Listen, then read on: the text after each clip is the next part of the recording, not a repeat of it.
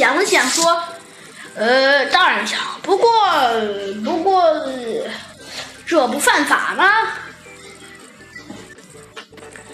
戴狼先生啊，口气中带了一些不耐烦，还带了一些可笑的表情。哼，大晚上的，谁看得见呀？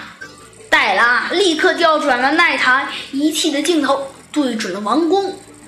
这时啊，王宫里啊灯火通明，也许啊国王正在举行什么会议呢？这是本市看到的最怪的盛景，看到了吗？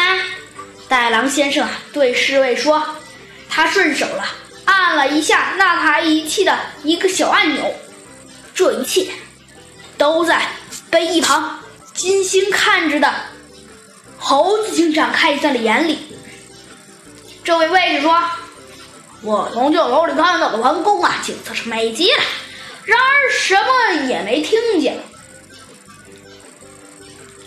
然后。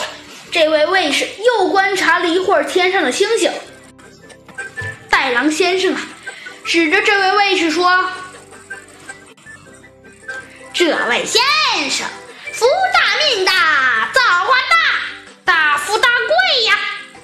猴子警长啊，占星玩滑，向袋狼先生付了钱。第二天，潜伏在王宫里的呀，小鸡墩墩向猴子警长报告说。王宫里昨天召开了重要会议，这次会议还是被窃听了。会议的内容已经向敌国报捷暴露了。紧接着呀，猴子警长的手机接到了兔子警长和弗兰熊打的电话。弗兰熊在电话里说：“哎，小孩，你得快一点啦！这、这、这这起案件。”猴子警长急忙说道：“哦，我知道，弗兰熊，你不用着急。”然后就直接挂掉了电话。猴子警长皱了皱眉头。不过呀，猴子警长可是很久没有皱过眉头了。